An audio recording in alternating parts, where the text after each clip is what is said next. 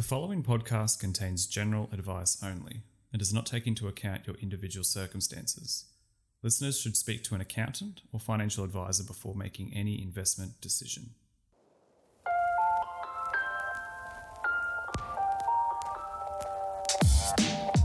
What is up, everyone, and welcome to this week's episode of the Market Pulse podcast. My name is Dion Gribben, and this is episode 14. T is for tensions.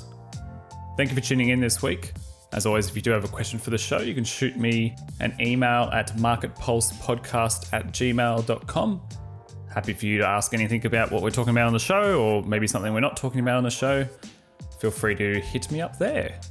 But let's jump into it for this week. And the ASX 200 was up this week. It was up quite a lot, really. It was up 4.7%. What was, for the most part, a, a very big winning streak for the market. And of course, it was overall speaking, as I as I mentioned, with the 4.7% up. It turned a little, it did turn a little sour on Friday. The same market that spent the whole week surging fell about 1.6%. It was quite sharp right before the close on Friday.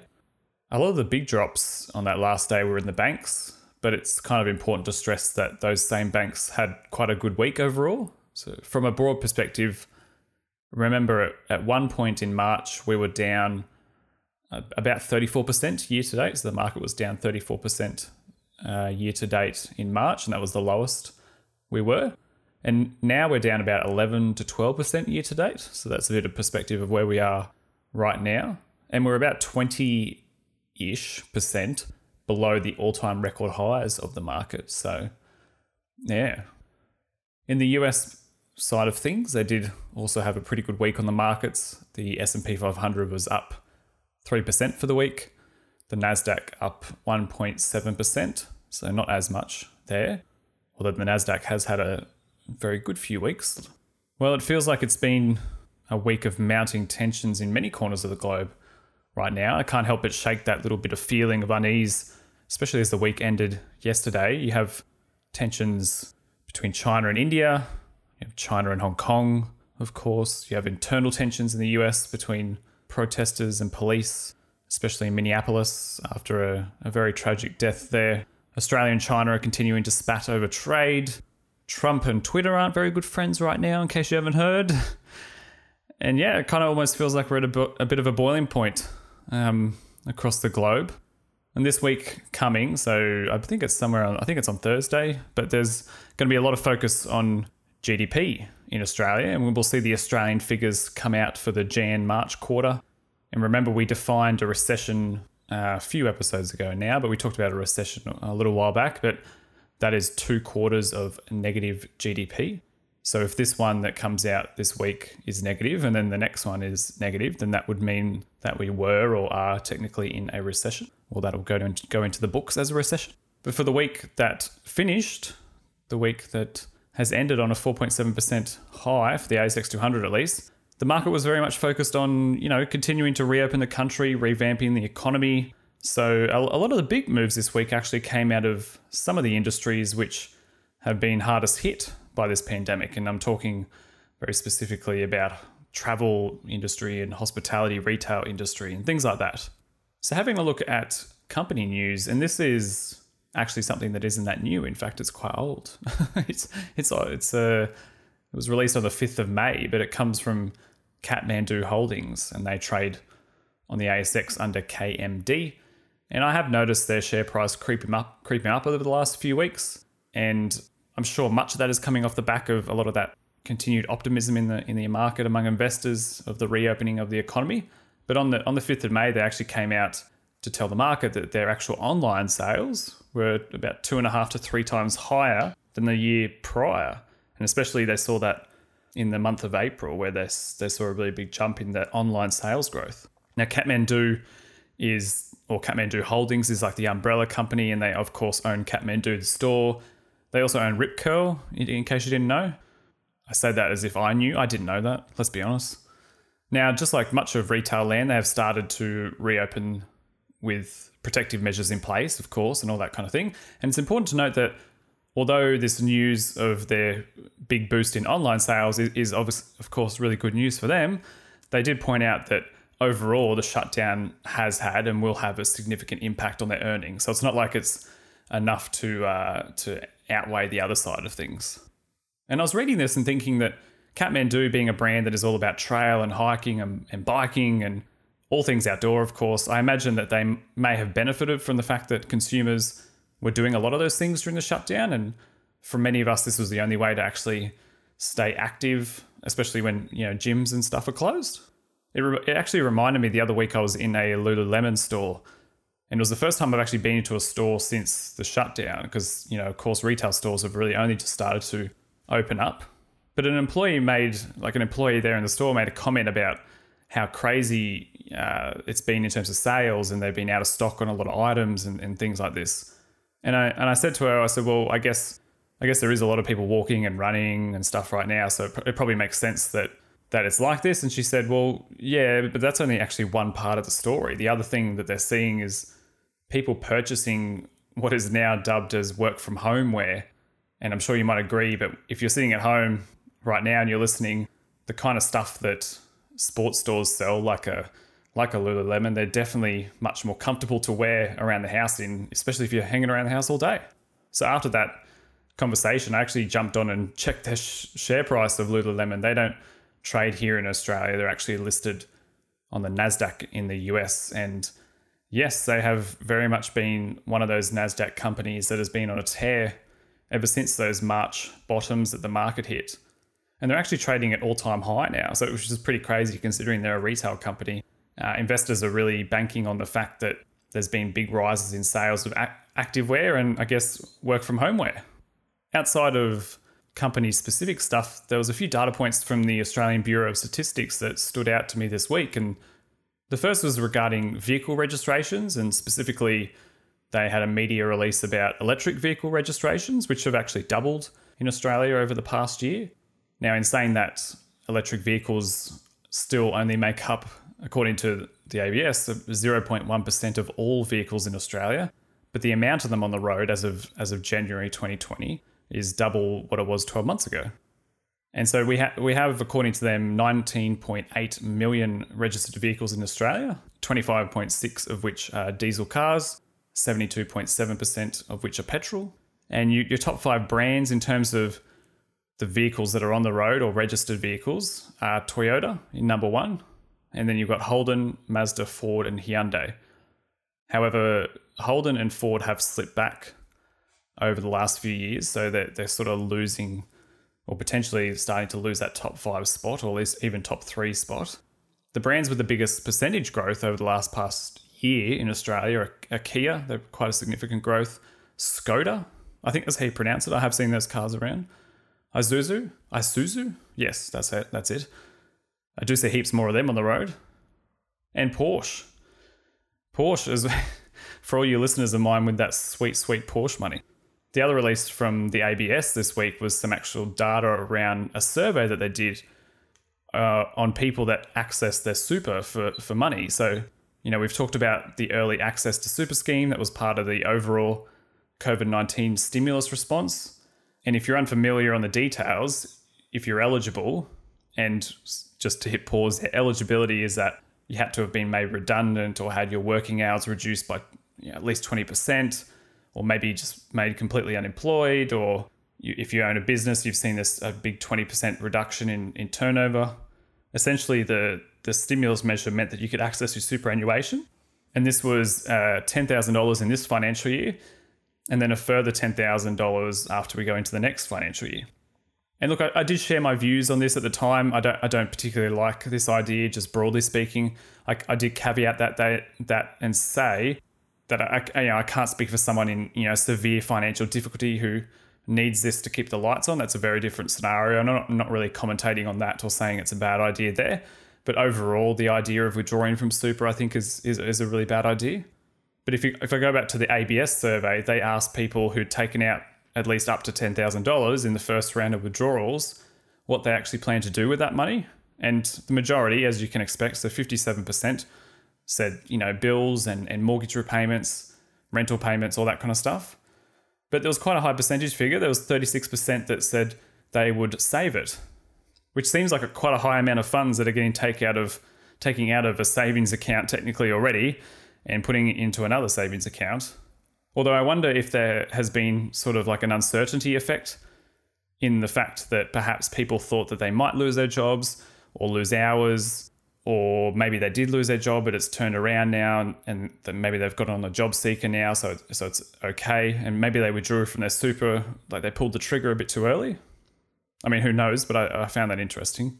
I think just as a piece of general advice, if, if this was me, and, and say if you've withdrawn the ten thousand dollars, but but as a, as like a, a best case scenario, perhaps you think you'll be okay, or your jobs come back, or you know you've you've had to use it, but you you you get into a spot where you've got some job security, and I would in if I was in those scenarios, I'd really consider uh, salary sacrificing, which is so putting a bit of your pay before tax into your super, and it doesn't have to be much but if you've taken money out uh, of your super and and you end up spending it, you could kind of look at it as a way as to put that money back over time. I think.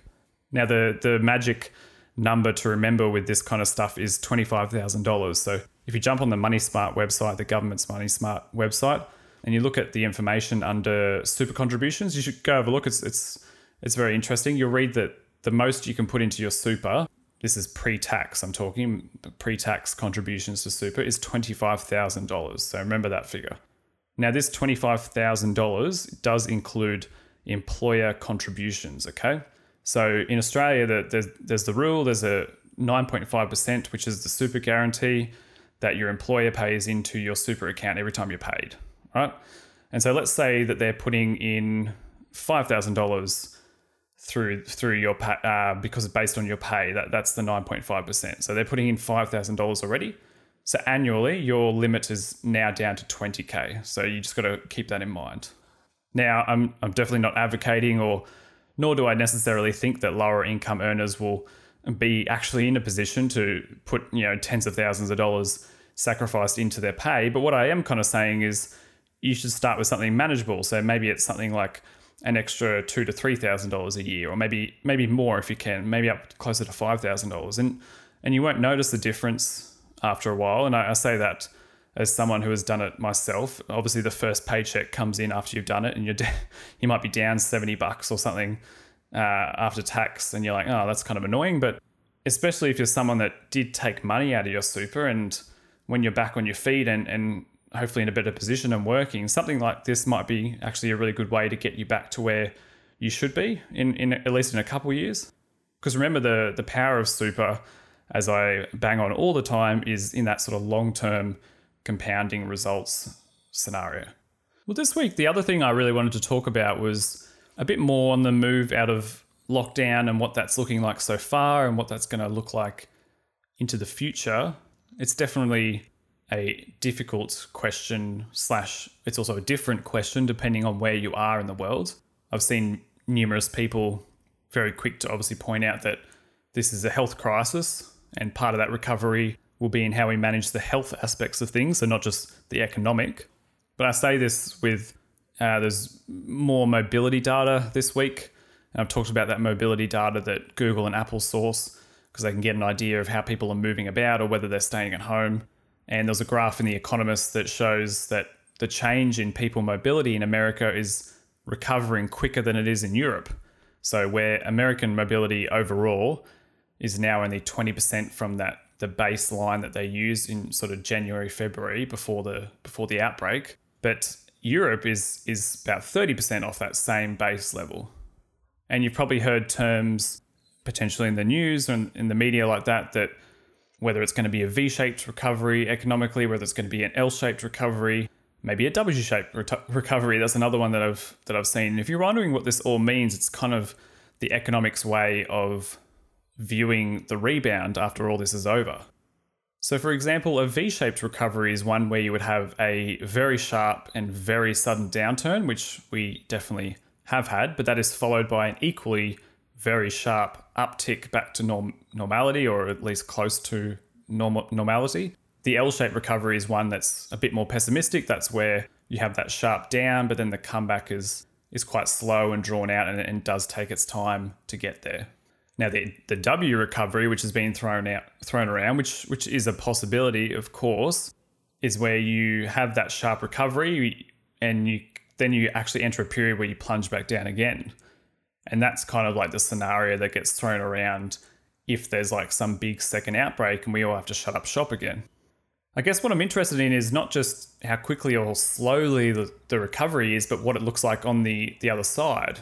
And that's an exceptionally hard question to answer. And I don't have the answer for that, but it has been occupying my mind lately. And we saw this week that News Corp, which is on the Australian Stock Exchange, NWS is their code, they announced that they're going to permanently stop 112 community and regional newspapers, 76 of which will transition to digital only, but the rest of that will actually close down completely and not make that switch to digital.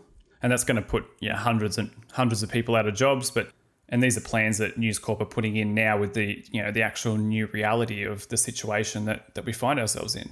And now, granted that this might have been a strategic plan for News Corp anyway, so COVID might COVID nineteen might have just been uh, the catalyst that shoved a rocket underneath that plan, but the point remains that that there is that permanent restructuring happening happening around us right now.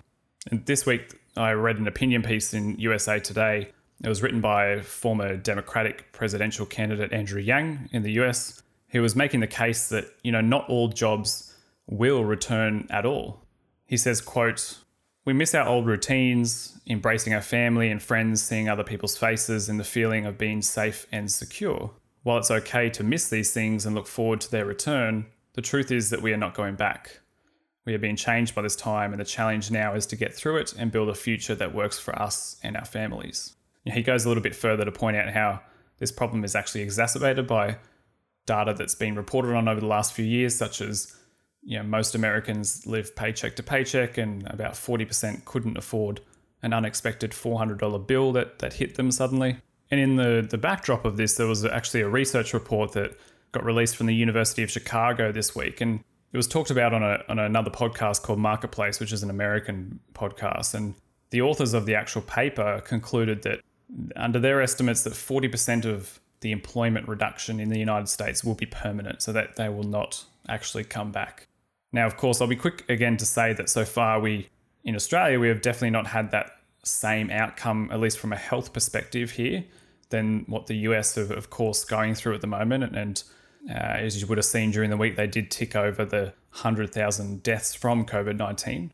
But I would hesitate to say that we're actually immune to the idea of permanent changes in the employment market. And, and of course, some of this might be positive. You know, for example, there might be someone who enjoys the idea of working from home and they're kind of happy to do that moving forward. And maybe they've they're in a job or their job has changed to, to be something that is a bit more work from home or a bit more flexible from that. But there's also going to be those hard changes as well. And the changes that you know force people to reconsider careers and professions and go out there and try and develop new skills and and try and reinvent themselves. And and like I sort of referenced with the News Corp scenario that's that's the kind of thing that's going on. That's just one micro example of, of that kind of thing happening. You know at the end of the day the truth is in terms of when a full recovery happens or exactly how it happens or exactly what shape of the alphabet it somewhat resembles I, don't think I don't think anybody really knows. Well, that kind of uh, feels like a little bit of a dismal note to end this episode of the podcast on. I'm not usually a doom and gloom guy. At least I don't like to think I'm a doom and gloom guy. But it has been something that's on my mind lately, and curious if you're listening. I mentioned at the top of the show you can ask questions, but curious to hear your thoughts as well. If you do enjoy this show, please jump on, give it a star rating. Even better, give it a review. Tell me how good it is. Appreciate some feedback if you have any, by all means. But thank you very much for listening to the show. Another way you can support the podcast is tell your friends about it. I'm a big believer in word of mouth, and I think that goes a long way, especially in the podcasting world. We've all had those annoying friends that come up to you and say, You should listen to this podcast. So maybe try and do that to someone that, uh, that you think will enjoy the podcast this week. That's it for this week. My name is Dion. Thank you very much for listening, of course. Have a great weekend.